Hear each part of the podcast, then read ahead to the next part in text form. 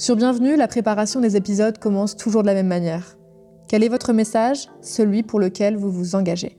Rosa Méziane nous a directement répondu qu'en tant qu'enfant d'immigrés, elle se sent investie une responsabilité de faire mieux, de réussir, pour honorer les sacrifices de ses parents. Rose, elle est autrice, entrepreneur, présidente d'assaut, mais vous la connaissez sûrement via les réseaux ou sur les plateaux télé pour ses punchlines où elle apporte de la nuance et des faits, là où la haine essaye de prendre le dessus mais on voulait aller plus loin que sur les plateaux télé et entendre son histoire. Je m'appelle Jeannette, et l'exil le plus proche de ma famille, c'est celui de ma grand-mère normande pendant le débarquement en 44. Pas vraiment d'actualité. Mais les récits des personnes exilées que j'ai rencontrées et que j'ai entendues ont changé ma manière de percevoir et d'agir. Et être une femme blanche, française, ça me donne certains privilèges, que j'ai décidé de mettre au service des voix et des histoires qu'on n'entend pas assez. Et pour ce nouvel épisode, on rencontre Rosa Méziane. Ah, moi, je suis colombienne. Je suis originaire de Colombes. Ça m'amuse toujours de commencer par dire que je suis colombienne parce qu'il y a toujours quelque chose d'un peu exotique alors que c'est euh, dans le fin fond du 92 dans les Hauts-de-Seine. Euh, et c'est vrai qu'on appelle euh, les habitants de Colombes les Colombiens, les Colombiennes. Et du coup, je trouve qu'il y a un côté qui nous fait déjà un petit peu voyager. Je suis née dans le 92 euh, et euh, j'ai forcément de, merveilleux souvenirs dans cette ville. Euh, je, crois que tous, on est toujours un peu rattachés là où on a grandi. Et, je sais que quand on parle d'immigration, on nous renvoie beaucoup à des pays, le Maghreb, l'Afrique, l'Asie, mais, mais les premiers moments de vie, ça reste quand même le, lieu où on a un peu poussé euh, euh, les premières années. Et c'est vrai que moi, c'est à Colombes que j'ai grandi. Mon père est arrivé euh, dans les années 70 dans les bidonvilles de Nanterre. et, quand j'étais petite, je n'avais pas forcément conscience de ce que c'était qu'un bidonville en réalité. Quand je me suis documentée plus tard, j'ai compris le niveau de désœuvrement, le niveau de pauvreté et à quel point ça devait être violent d'arriver à 17 ans euh, dans cet endroit. Et quand on dit que, quand on parle de bidonville aujourd'hui, on a un peu, on a quelques exemples euh, ici et là, euh, sous périph ou dans quelques endroits qui s'installent en France. mais à l'époque, le bidonville de Nanterre, c'est quelque chose d'immense, véritablement, avec énormément de, de baraques. Et, il arrive dans les années 70. Il part à 17 ans, mais auparavant, il avait déjà, il avait déjà quitté euh, son village de, de, Kabylie, euh, à Termitine, euh, pour la capitale, pour Alger. Et il avait 15 ans et il commençait à vendre des journaux, à vendre des tickets de tombola également, ou parfois du pain. Et je trouve ça fou que, aussi jeune, il avait la conscience de travailler et puis de, de, de, vivre sa petite vie et de se construire. Je trouve ça terriblement jeune. Euh, et donc, à 17 ans, il avait euh, l'envie de partir en France. Et c'est comme ça qu'il a atterri dans les bidonvilles de Nanterre, là où il a commencé par faire une alternance. Et, euh, comme c'était très compliqué de poursuivre ses études quand il était le soir dans les bidonvilles, parce qu'il n'y a pas d'électricité, pas de lumière, il a, malgré lui, assez vite abandonné. Et puis, il est rentré dans, le milieu du travail. Et c'est vrai qu'il y a une grande communauté euh, berbère et kabyle euh, dans le 92. Donc c'est pour ça qu'il a atterri euh, ici. Et puis voilà, au gré de, de des, liens qu'il avait avec des oncles, il a construit sa petite vie jusqu'à rencontrer ma mère à l'âge adulte, à peu près à la trentaine. ma mère est arrivée un peu plus tard, elle est arrivée à 27 ans. Et, et de, de, de, cette rencontre est né, est né un mariage et puis, et, puis, et puis cinq enfants. Et c'est vrai que ma mère est, assez drôle parce que euh, elle nous raconte souvent qu'elle avait euh, deux prétendants, euh, mon père et, puis un autre homme qui avait, qui avait un, je crois à l'époque un hôtel. Il y a beaucoup de gens de la communauté kabyle qui ont des restaurants ou des hôtels. Et, elle me dit, bah, j'avais le prétendant qui avait un hôtel mais qui n'était pas très beau, et puis ton papa qui était très beau mais sans le sou. Elle dit, du coup, j'ai choisi la beauté. Elle me dit, c'est pas toujours facile, mais, euh, mais, euh, mais voilà, j'ai préféré votre père. Et, euh, et c'est vrai que j'ai grandi avec cette phrase-là qui m'amuse beaucoup, comme quoi peuvent naître parfois de, de, de, de vies difficiles, de belles histoires.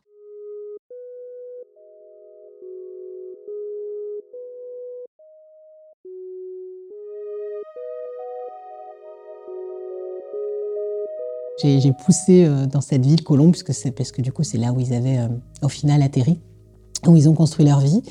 Et j'ai de formidables souvenirs parce que je crois que quand on est enfant, on a cette insouciance qui fait que on aspire juste à, s'amuser, à apprendre, à faire des rencontres, à avoir des copines, des copains.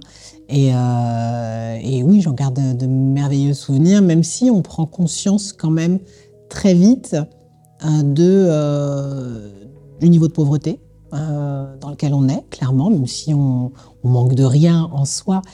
j'ai pas la table est toujours, a toujours été remplie, mais on s'en aperçoit parce que, par exemple, à Noël, puisque nous fêtions Noël, les jouets que l'on achetait euh, et on les commandait en fait à l'usine de, mon père, euh, à peu près l'été.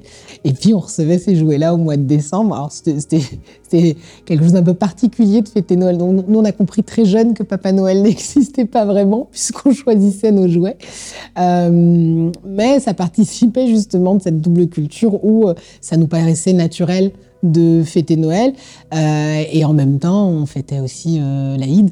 donc il y a, y a la, par la force des choses, en fait, on, vit euh, les choses très naturellement quand on est, euh, quand on est enfant. Et je crois qu'on ne se pose pas de questions parce que euh, la vie fait que chaque moment est une fête, en réalité. Donc, donc, donc ouais, j'ai eu une enfance plutôt heureuse et, et j'en garde d'excellents souvenirs, même quand on a atterri quelques années plus tard en cité. Euh, où là, ça a été beaucoup plus difficile. Euh, je me souviens de la façon dont je suis arrivée euh, au Fossé Jean à Colombes. On habitait au, rue Jules Michelet, donc juste en face de la tour Z. C'est une tour qui fait 28 étages. Et c'était la première fois de ma vie que je voyais un immeuble aussi grand, mis à part ceux de la Défense, mais qui sont quand même beaucoup plus sympas. C'est là où je prends conscience euh, qu'il existe des cités où on ne sait construire que de deux manières les immeubles, soit très grands, soit très longs. Moi, j'étais dans l'immeuble qui n'était pas très haut, mais très très long, euh, qui était au 35. Euh, je me rappelle de ces couloirs où j'avais dit à ma mère, maman, on vit dans un hôpital, parce que pour moi, les seuls immeubles où on avait des très longs couloirs, c'était les hôpitaux. et puis la tour Z qui était immense, assez oppressant en réalité comme endroit, et on le sent même à 10 ans. Euh, où on sent qu'il n'y a pas beaucoup de, choses à faire. Euh, c'est vrai qu'on a toujours habité en HLM euh, et, quand on était près du centre-ville, il y avait justement le centre-ville avec le cinéma, le marché. là, on avait ces immeubles, grands ou longs, un parc, Leclerc qui est un peu le poumon de, la cité. et puis, je crois qu'on avait une poste, mais qui a fini par fermer. Euh, une boulangerie, euh, un kebab. Euh, et puis, quelques années plus tard, je crois qu'ils nous ont rapproché la CAF parce que je crois que ça les emmerdait beaucoup d'avoir en plus des gens qui vont jusqu'au centre-ville pour aller à la CAF. Quoi. Enfin, je on l'a un peu ressenti comme ça. Quoi. On vous rapproche la CAF parce que de toute façon, ça vous concerne. Quoi. Et, et c'était comme si on avait l'envie d'enfermer les gens dans un même endroit. Et, et je crois que le réflexe assez naturel qu'on avait pu avoir, parce que justement, j'avais pas poussé dans cette cité, c'était de constamment euh, sortir de la cité.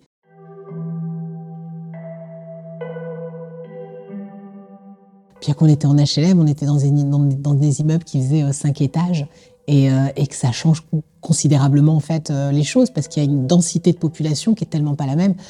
Puis après, au-delà de la densité, bah, c'est le trafic de drogue. Moi, c'était, j'habitais dans l'immeuble où ils, où vendaient. Donc, euh, donc c'est quand même un peu particulier d'avoir 15 euh, jeunes, bien qu'ils étaient euh, polis, qui, qui, disaient bonsoir à chaque fois qu'on rentrait. c'est quand même particulier de rentrer dans un immeuble où vous avez 15, 15 jeunes qui vendent leur shit chaque soir, quoi. Donc c'était un peu particulier, d'autant que mon père est claustrophobe. Donc, donc ils avaient tendance à couper dans les escaliers.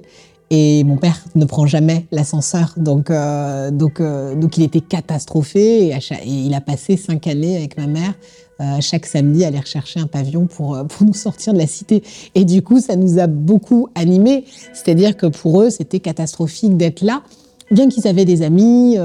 Euh, qui ont fait des rencontres. C'était pas le sujet, mais ils avaient conscience, en tout cas, que c'était pas un super environnement pour pouvoir grandir, parce que le trafic de drogue inclut euh, euh, de la violence forcément, moi j'ai été témoin de, bagarres, de, coups de feu, d'un voisin qui a peut-être fait cinq ou six tentatives de suicide. Enfin, il y a, des moments très heureux avec des mariages, des naissances, et, en même temps une, violence, une dureté de la vie qui, est assez présente. et voilà, on, malgré tout, on pousse, on grandit dans ces environnements. Et je crois que ça a développé encore plus chez moi euh, l'envie de vivre et l'envie de découvrir euh, euh, tout ce qu'on pouvait voir ailleurs. Et je crois que en étant presque confiné là-dedans, j'avais encore plus envie d'être pas ailleurs, mais de ne jamais m'interdire d'aller autre part. Et il y, avait l'envie du beau. Je, trouvais qu'on ne faisait pas l'effort de faire de belles choses euh, dans ces quartiers. Des gens super, mais on sent qu'il y a quand même un côté très rudimentaire. Euh, rien que les commerces que, je, que, j'avais décrits, une boulangerie, un supermarché, enfin on est sur le service minimum. Euh, et ça, c'est, c'est assez particulier et on le ressent parfois même très jeune en réalité.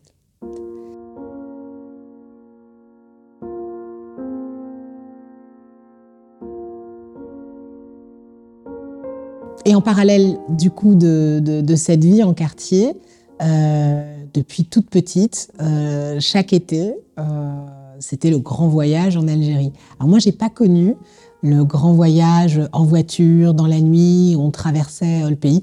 Je crois que mon père avait terriblement peur de l'accident. il, conduisait pourtant, mais, pour lui, c'était un trop grand voyage. Et donc, il économisait toute l'année pour nous offrir bah, des billets d'avion. Donc, euh, donc on était euh, des pauvres, mais qui voyageaient en avion chaque été. Et ma mère, plus jeune, elle prenait les trois derniers, donc c'est-à-dire ma sœur et mon petit frère, enfin ma grande sœur et mon petit frère. Et donc elle prenait les trois derniers, nous retirait de l'école un petit peu avant, fin avril, début mai. Et donc on atterrissait en Algérie à cette période. Donc on allait à l'école en fait sur la fin de l'année en Algérie. Les cours faisaient tantôt en français, tantôt en kabyle. Euh, et, je passais mon temps dans cet univers euh, qui tranchait complètement avec euh, la France, puisque moi j'ai connu la construction de notre maison. Mes parents avaient acheté le terrain et donc chaque année la maison évoluait au fur et à mesure, donc vraiment avec les toilettes rudimentaires dans le jardin. J'étais essentiellement pieds nus constamment et ma mère hurlait dessus, mais il y avait un sentiment de liberté qui se dégageait de, mes vacances en Algérie, euh, que j'oublierai jamais, je, crois, euh, parce que très connecté à la nature. Vous poussez dans un endroit où vous avez plein d'immeubles et, là, vous avez euh, des montagnes à perte de vue. donc forcément, ça tranche complètement. Et puis, et puis, vous avez la culture de tout créer avec trois fois rien. C'est-à-dire que autant d'un côté on choisissait nos jouets dans un catalogue, autant de l'autre côté on les fabriquait. Donc euh, notre vie était faite de, jeux avec des osselets, on construisait euh, avec des, boîtes de, tabac euh, à chiquer et des, des, branches de roseau. on construisait des, espèces de petites trottinettes. on créait également des, tire-boulettes où on chassait les pigeons il y, avait un côté Tom Sawyer qui nous amusait énormément. Et, ouais, il y, a un vrai sentiment de liberté qui se dégageait de, ces vacances. Et avec euh, bah, la rencontre aussi avec une partie de notre famille qu'on ne voyait pas tout le reste de l'année. Moi, c'était les moments où j'avais la chance d'être avec mes grands-mères, euh, notamment ma grand-mère maternelle. Euh, et, c'était une chance incroyable. C'est-à-dire que moi, mes camarades euh, à l'école voyaient leur grand-mère euh, quasiment tous les week-ends ou quand ils allaient à la campagne. Moi, je la voyais que les étés. Et, je crois que quand on est enfant d'immigrés, c'est peut-être aussi ce qui manque un peu. on sent qu'on a un bout de notre famille qui n'est pas tout à fait là. Et, on grandit pas de la même manière en réalité. Et même si on se voyait qu'une partie de l'année, qu'un petit bout de l'année, j'avais un, amour, inconditionnel pour ma, pour ma grand-mère. Euh, j'ai des souvenirs de, de, son souffle parce qu'on faisait la sieste euh, avec elle. c'est quelque chose aussi qui est très institutionnalisé dans les, dans, les, dans les régions qui sont très chaudes, dans le sud, ou même en Italie, en Corse, en Espagne et aussi au Maghreb. Et parce que le matin, on s'affaire à à faire les courses, à faire le ménage. Euh, et toute l'après-midi, euh, c'est la sieste parce qu'il fait terriblement chaud et qu'on ne sort pas euh, à ce moment-là. C'est beaucoup trop dangereux. D'ailleurs, moi, les, rares fois où je me suis risquée à, sortir, ma mère refusait très souvent, de, quand il n'y avait pas le choix de, sortir, de m'emmener parce que m'arrivait assez facilement de saigner du nez et m'appeler la fragile, alors que pas du tout, mais, mais parce qu'il faisait une chaleur terrible. Et donc pendant ces moments de sieste, c'était des vrais moments de partage et d'enseignement. Euh, ma grand-mère nous racontait euh, ce qu'on appelle euh, euh qui, sont en fait des contes, alors des contes berbères, des contes du Moyen-Orient. On appelait ça les, histoires de Djeha. Djeha, c'est un peu le, le Aladdin version version Maghreb qui est qui est très malin. Euh, et, euh, et, à chaque fois, il lui arrivait des, histoires extraordinaires. il y avait toujours une morale, une leçon. Euh, et, à chaque sieste, elle nous racontait une, deux ou trois histoires. Alors, je ne sais pas si elle les inventait au fur et à mesure ou si elles existaient réellement, ou si elle s'inspirait de sa propre vie. Mais j'avais l'impression qu'elle était un livre ouvert et qu'elle avait toujours des milliers de contes à nous raconter. Euh, et, la sieste, voilà, démarrait toujours par, euh, euh, par ces contes-là. elle, avait, elle était l'une des rares, d'ailleurs, en Algérie, à avoir un vrai lit à ressort, parce que chez mes parents, par exemple, on dormait essentiellement dans des paillasses, et ma grand-mère avait un, avait un lit. Et, et j'adore. Enfin, on était, on était deux, trois avec elle autour du lit, puis, puis les autres sur des paillasses. Et c'est des moments incroyables euh, où on tisse un lien indéfectible euh, parce que euh, j'ai appris le berbère assez naturellement, bien que ce soit pas mal maternel, puisque c'est la langue maternelle de mes parents. mais quand on est petit, on apprend assez naturellement les choses, et je crois que ça participe aussi à cette question de transmission. Et donc ces contes-là, elle nous les racontait en berbère. Alors ma grand-mère parlait français, mais elle nous parlait essentiellement en, en kabyle. Euh, et, je crois que ça m'a beaucoup construit dans euh, ce lien intergénérationnel euh, qu'il faut faire perdurer, peut-être aussi sur le respect qu'on peut avoir à l'égard de nos anciens et sur le fait que ce sont des, vraies bibliothèques au sens de transmission du savoir. Et, je, garde des vrais, des, vrais souvenirs de cela.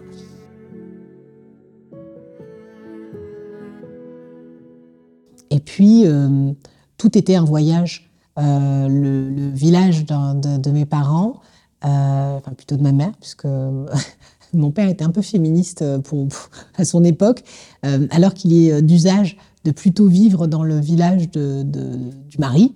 mes parents ont acheté en fait un terrain dans le village de, ma mère, et donc le village qui porte notre nom de famille il est coupé en deux. Il y a le, village un peu historique et puis euh, forcément il s'est de plus en plus étendu euh, euh, au gré des, naissances. Et donc on était plutôt sur le bas du village. Et donc rien que pour aller voir ma grand-mère, c'était une mission parce qu'on avait un long chemin un peu escarpé.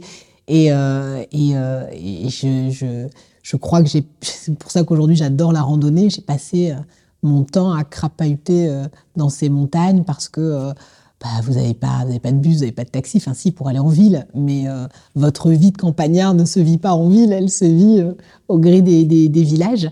Et, euh, et ouais, je, crois que la plupart du temps aujourd'hui, quand quand j'ai besoin de réfléchir, j'ai tendance à vouloir marcher, à faire des randonnées, et, ça vient clairement de là, de tous ces moments, de tous ces étés très chauds où bah, pour aller voir quelqu'un, il fallait traverser euh, de, longues montagnes ou des chemins euh, très escarpés. Ça, et ça et ça m'a beaucoup forgé en réalité. Et je, me rends compte qu'il y a plein de moments de mon enfance qui m'ont beaucoup construite, comme aujourd'hui mon amour du débat. ça provient de, ces longues soirées qu'on pouvait avoir, puisque je vous disais, la, la, la, la la, journée est, est, divisée en plusieurs temps forts. Le matin, on s'affaire aux choses qui sont nécessaires, l'après-midi la sieste. Et, euh, et le soir, c'est le dîner, mais c'est surtout les moments de communion.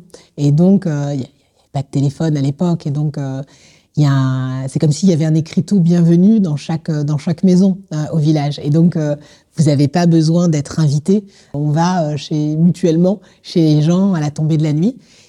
Et ces moments où on se retrouve, euh, on est euh, dans la cour, parce que les maisons sont très chaudes, euh, et donc on est dans la cour, on met des pots de mouton, des paillasses, et, après le dîner, c'est des grands moments de débat en fait. adultes, enfants, hommes, femmes, enfin, les sujets sont balancés et, en Kabylie, comme ailleurs, en tout cas, on, aime rire et débattre. Et, et j'ai compris plus tard que euh, ma volonté de faire entendre ma voix, d'exprimer euh, euh, ce que je pense, ça vient beaucoup de là. Et de la bienveillance que pouvaient avoir les adultes sur nos avis d'enfants. je me souviens que on avait le droit au chapitre sur les sujets et que ça amusait beaucoup mes oncles, mes tantes, sur des sujets même parfois politiques, qu'on puisse s'exprimer. Et, et, et, puis, on, avait cette faculté à, à beaucoup rire de, nos vies, de l'exil, euh, de, de, l'Algérie, de la France. Euh, et, je crois que ça m'a beaucoup euh, forgé.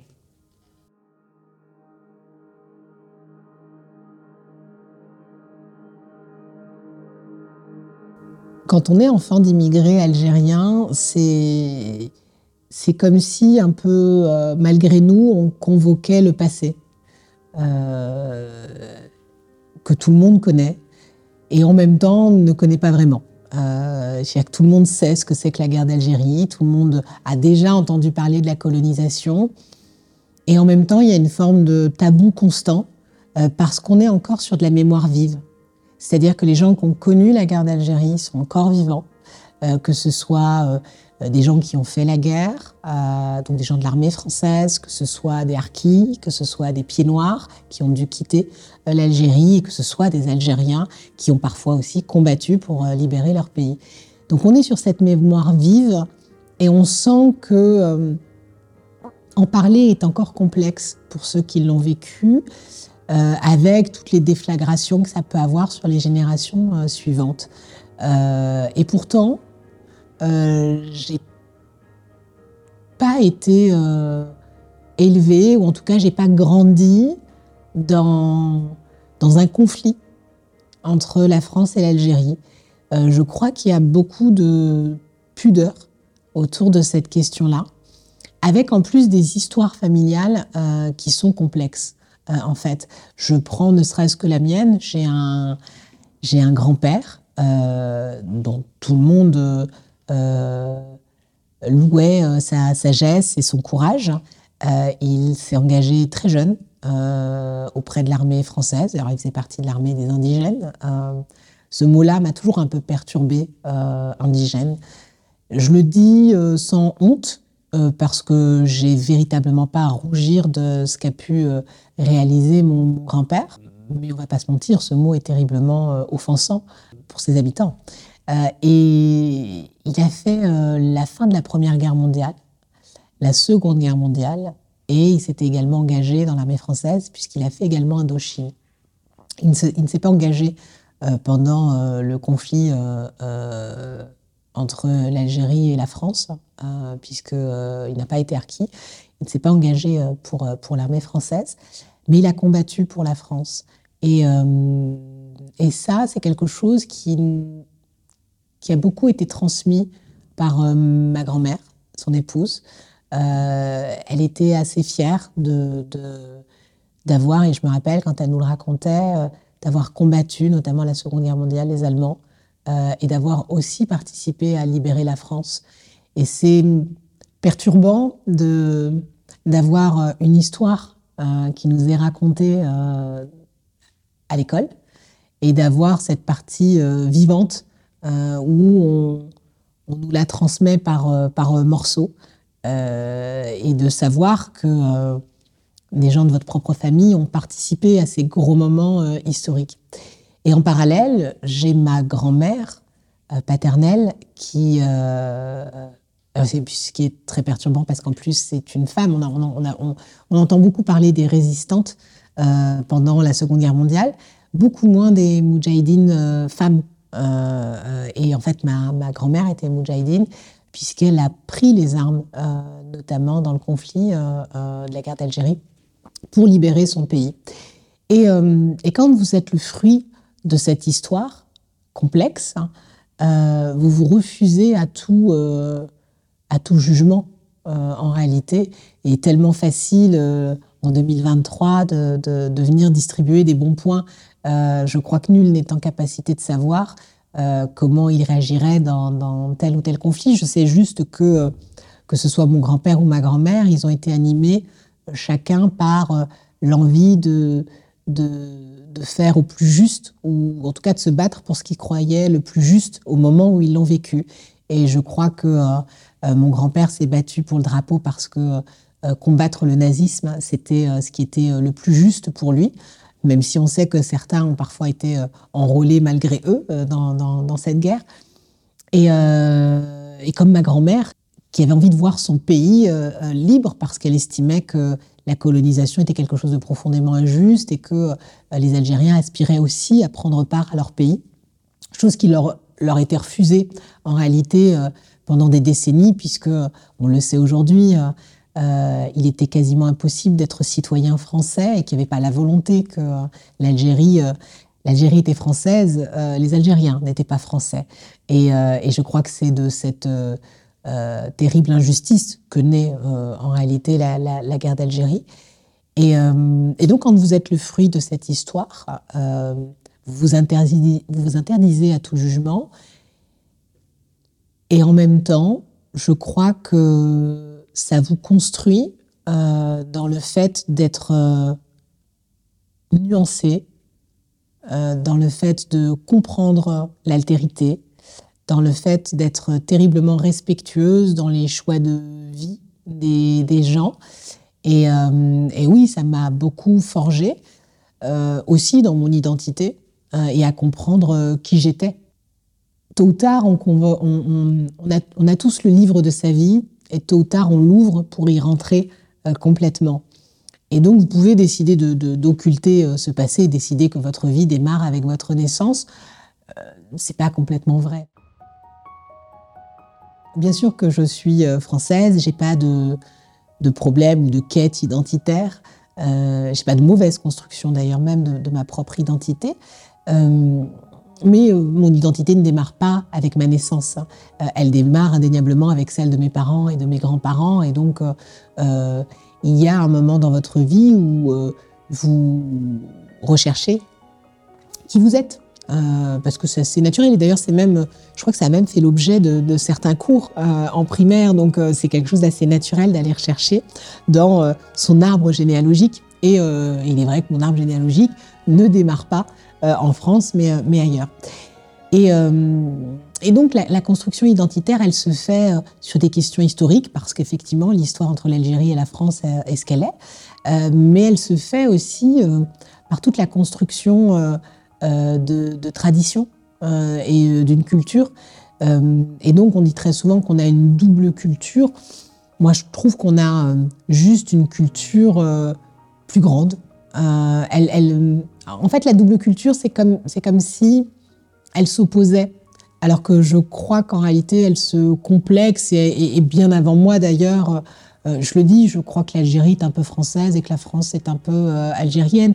Euh, quand on voit les immeubles haussmanniens à Alger, on a un petit bout de France qui est toujours là, et sans tomber dans la caricature, mais quand on voit que le plat préféré des Français, c'est le couscous, on, sait qu'il y, a toujours un peu d'arabité euh, chez, euh, chez les Français. Et, je, je, crois que c'est Mitterrand qui disait euh, qu'on était gaulois, romains, germains, italiens, de plus en plus portugais et peut-être aussi un peu arabe.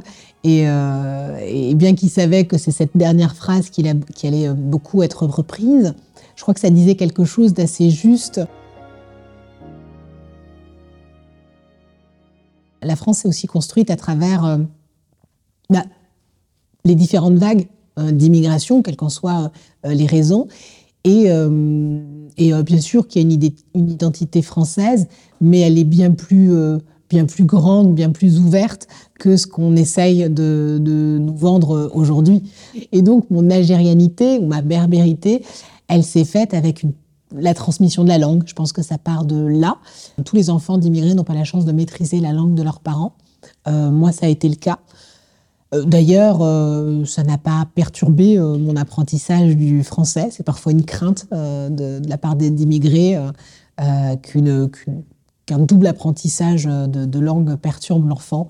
Non, je crois qu'on est des vraies éponges quand on est petit et qu'on apprend assez naturellement.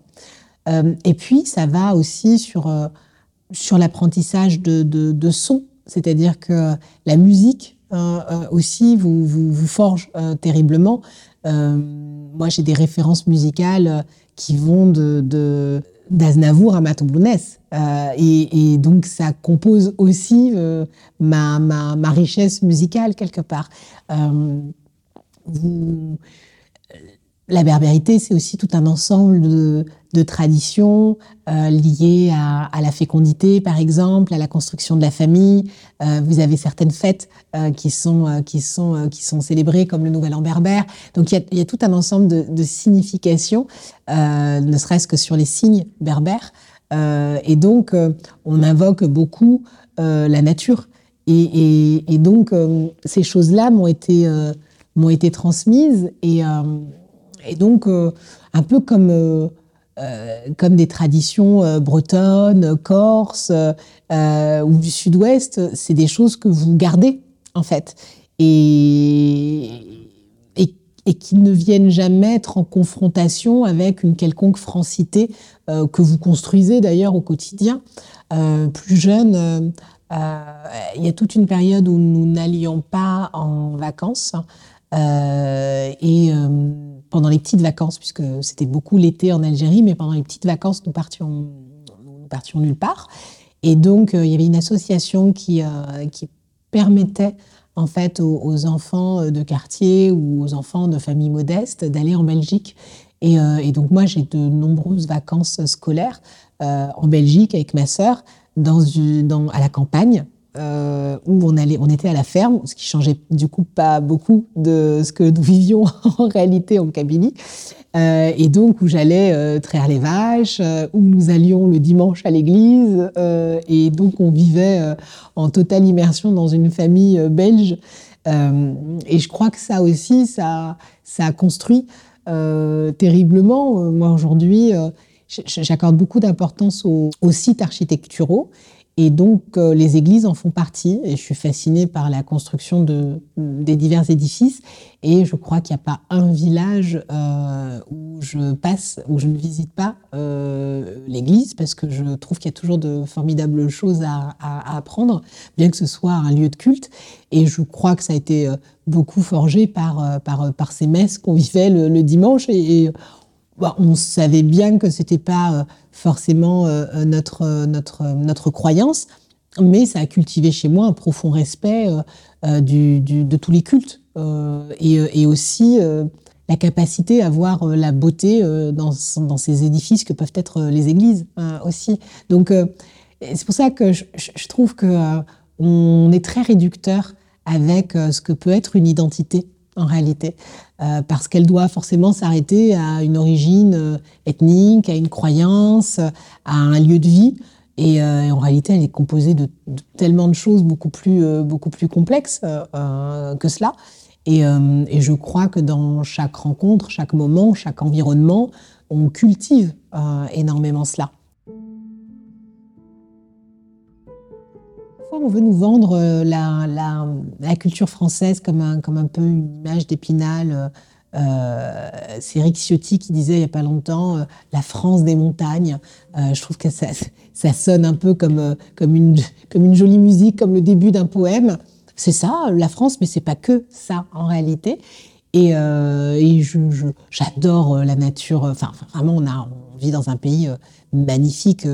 Euh, en termes de, nature, euh, véritablement. Euh, mais ça me renvoie aussi beaucoup à, un certain nombre de, régions de wilaya en Algérie que j'ai pu visiter qui sont aussi sublimes. Je, crois que, en réalité, chaque chose qui nous émerveille et qui nous construit vient convoquer chez nous des petits bouts de notre identité. Et j'y vois pas là des différences, j'y vois au contraire beaucoup de similitudes. Beaucoup de similitudes. Donc c'est pour ça que j'ai jamais vécu mon identité avec une forme de confrontation des cultures. Aujourd'hui, ça paraît tellement naturel en plein Paris de fêter le Nouvel An chinois. Et, ça choque strictement personne, et, c'est tant mieux, euh, parce que c'est une partie euh, de la vie parisienne hein, de célébrer le, Nouvel An chinois. Et je crois que c'est euh, c'est aussi ça qui est beau dans l'identité française, c'est d'être capable en fait d'absorber des petits bouts d'ailleurs. Et, et, je crois que si nos identités sont capables d'être aussi pluriel, euh, c'est parce qu'on a, euh, en même temps que euh, le pays des Lumières, on a aussi la capacité de, s'ouvrir aux autres. Bien que ce soit pas quelque chose de très évident dans la période dans laquelle nous sommes aujourd'hui, mais je crois qu'en réalité, ce qui nous a beaucoup forgé en tant que Français, c'est notre capacité à être beaucoup plus ouvert sur le monde. et je crois que c'est quelque chose justement qu'on doit savoir garder euh, dans notre identité française, c'est notre capacité à nous ouvrir aux autres.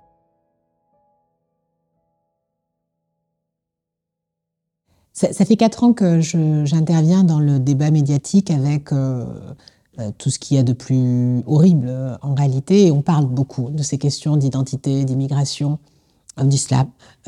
et bien que je sois euh, concernée en réalité par un certain nombre de ces sujets. Euh, j'ai jamais euh, convoqué ma propre vie personnelle pour débattre de ces sujets. Je suis quelqu'un de très factuel, c'est-à-dire que quand je vais parler d'immigration, je vais, je vais parler des chiffres. quand on va parler, quand on va vouloir la lier à la délinquance, je vais convoquer des études sociologiques. je, préfère construire mes arguments au-delà de ma petite personne ou de ma propre expérience de vie je, je suis tellement au clair avec euh, qui je suis et je me construis tellement pas dans le regard des autres et encore moins dans un regard haineux euh, que ça ne m'atteint pas au sens émotionnel euh, du, terme, les insultes ou les outrages qu'on peut entendre sur les plateaux. Par contre, ça décuple mon envie en tout cas, de vouloir démonter point par point euh, ces, euh, outrances. Euh, et, parce que j'ai conscience, et, ça s'est vraiment accentué d'année en année, avec les, milliers de messages que je reçois et des rencontres que je fais, du sentiment d'humiliation que ressentent un certain nombre d'immigrés ou d'enfants d'immigrés lorsqu'ils allument leur télé. Et et je crois que, un peu malgré moi, je me suis retrouvée en fait à vouloir rendre justice à euh, ces milliers d'habitants, euh, ces milliers de Français qui se sentaient offensés quotidiennement. Et puis parce que c'est tellement éloigné de, de ce que c'est que la France et de ce que sont nos valeurs.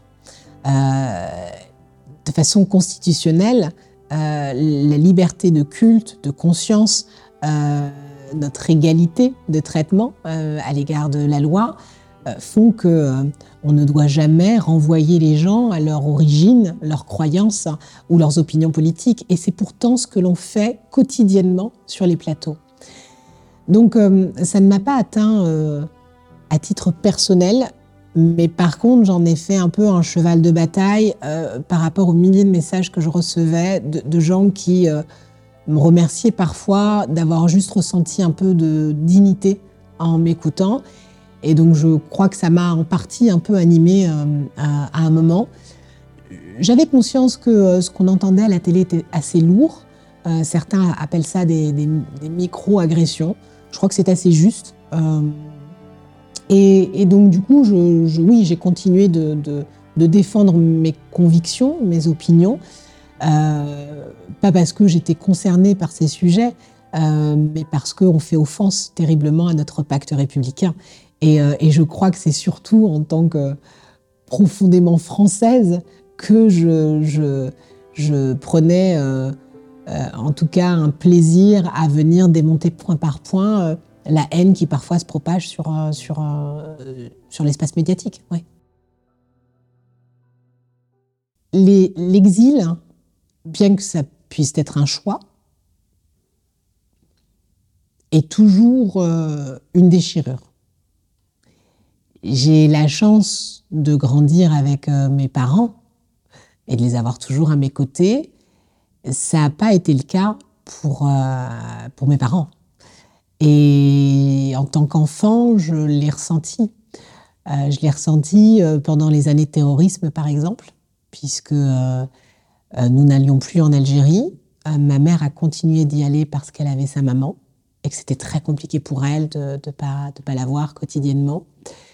J'ai vu combien c'était compliqué pour euh, ma grand-mère paternelle de voir son fils euh, uniquement euh, l'été, bien qu'elle l'ait quitté très jeune, puisqu'il est, venu en France à 17 ans.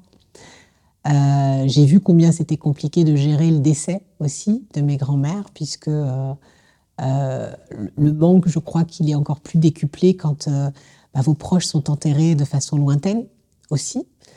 et j'ai vu que ma mère avait eu du mal parfois aussi à s'en remettre les premières années. Donc l'exil, c'est aussi euh, un peu tout cela. C'est comment on arrive à construire sa vie, qu'on espère meilleure, loin de ceux qu'on aime le plus, euh, c'est-à-dire sa propre famille. Euh, donc, quand on voit ce niveau de sacrifice, il est compliqué, ou en tout cas moi, chez moi, ça a été un moteur de devoir faire mieux. Quand je dis faire mieux, j'ai une profonde admiration pour mes parents sur leur capacité, avec les moyens qu'ils avaient, d'avoir élevé cinq enfants, euh, de nous avoir transmis euh, de l'amour, des valeurs. Et, euh, et d'avoir. Ma mère a travaillé un certain nombre d'années, même si elle a passé quelques années à nous élever. Mais je, dis, il y a quelque chose qui m'anime moi, j'ai vu mon père pendant 40 ans euh, se réveiller chaque matin, euh, prendre une demi-baguette de la veille et euh, de façon inchangée hein, pendant 40 ans. Alors, je ne l'ai pas vu pendant 40 ans, mais facilement pendant un peu plus de 20 ans. Mais je l'ai vu remplir cette demi-baguette de la veille, soit d'une boîte de thon à la catalane, et, soit de camembert. Et, et chaque matin, aller au travail, même parfois malade. Euh, et je crois qu'à travers sa propre vie, il m'a montré ce que c'était que le courage. Et il est compliqué quand on est enfant d'ouvrier, et à plus forte raison quand on est enfant d'immigré, de ne pas être frappé par autant de courage. Et je, ressens une vraie admiration euh, pour mon papa qui a été à l'usine toute sa vie. Et euh, même si euh, la dernière année, il ne cessait de parler de son dossier de retraite, il était terriblement fier de, d'avoir acheté une maison. Alors, c'est une petite bicoque, mais dont, mes parents étaient très fiers. ils ont fait des travaux pas à pas. Et je crois que c'est aussi cela Hein, que ça m'a appris d'être enfant d'immigrés ou d'être enfant euh, euh, d'un milieu populaire, c'est comment, euh, comment vous avez des personnes qui, de façon très digne, se battent. Et donc, ça renvoie chez moi un niveau de responsabilité qui est terrible, parce que je me dois de respecter ce courage et cet engagement.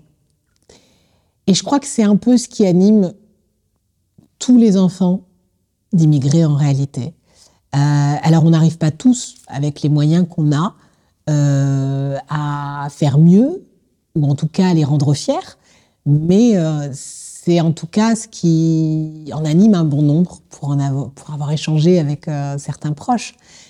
Et, et, donc je crois que cette, cette, responsabilité, ce devoir qui nous anime, il pèse sur nous, mais, mais mais pas comme, euh, comme une difficulté.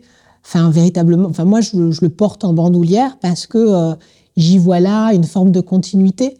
J'ai des grands-parents qui se sont battus pour la liberté, pour leurs idéaux. J'ai des parents qui se sont battus pour euh, mieux vivre. Et je crois que ma propre responsabilité face à, face à autant d'abnégation de, et de courage, c'est aussi d'essayer, moi, à mon niveau, et de façon contemporaine, de changer des choses, en tout cas de changer ce qui ne va pas, euh, parce que euh, grandir euh, dans un quartier populaire, c'est compliqué. Et que j'ai été témoin et j'ai vécu des terribles inégalités qu'on a à vivre dans notre pays. Et je crois que, en tout cas, mon envie, mon souhait, c'est aussi de faire changer les choses à mon niveau, parce que une bonne partie de ces enfants d'immigrés vivent dans ces quartiers et sont parfois cloisonnés dans ces quartiers. Et, et, et, le devoir en tout cas moi qui m'anime et, qui anime, je crois, un bon nombre de, personnes, c'est aussi de changer les choses. C'est de faire en sorte que dans ces quartiers, il y fait bon vivre euh, et de peut-être changer euh, l'architecture, euh, de, de, changer la façon dont on, vit les choses dans ces territoires. J'oppose toujours les habitants et l'environnement dans lequel on vit. Il y a des gens extraordinaires dans ces territoires. Euh, c'est pas eux qu'il faut changer. C'est euh, la façon dont on les enferme euh, euh, sans, sans, même mettre des barrières. on les crée. On les crée au niveau des transports, on les crée dans, au niveau économique, on les crée au niveau de l'éducation et puis on les crée aussi au niveau de la nation. et ne serait-ce que dans la façon dont on parle d'eux. et je, ma responsabilité, oui, je crois que c'est d'essayer un peu de changer ces choses-là. Euh, au regard de, tout ce qui a été fait avant moi, euh, oui, je crois qu'on porte aussi un peu cette responsabilité et donc euh, notre devoir, c'est de changer les choses. Et peut-être que les générations futures, si nous, on doit changer les mentalités, peut-être que les générations futures seront là pour, pour en partie diriger ce pays ou être, ou être, ou être des, éléments de pouvoir. Enfin, en tout cas, euh, d'être juste des enfants de la nation et, euh, de construire et de bâtir dans, la continuité, parce que je crois que c'est ça en réalité le, sens de, de, tout ce fil euh, qui, se construit. C'était le dernier épisode de cette première saison de Bienvenue, le podcast de Commune Media, et on espère qu'il vous a plu. Si ce n'est pas encore le cas, on vous invite à écouter les autres épisodes de la saison et à nous suivre sur les réseaux à astcommune.media. L'équipe de Commune remercie tous les invités qui sont venus dans cette première saison. Mohamed Nour, Bouchra, Yousra, Louise, Fatemeh, Mehdi, Karam, Milad, Jason et Rose. Je remercie toute mon équipe pour cette première aventure réussie et merci à vous de nous avoir écoutés et soutenus. On se retrouve à l'automne dans une nouvelle saison de Bienvenue. À très bientôt.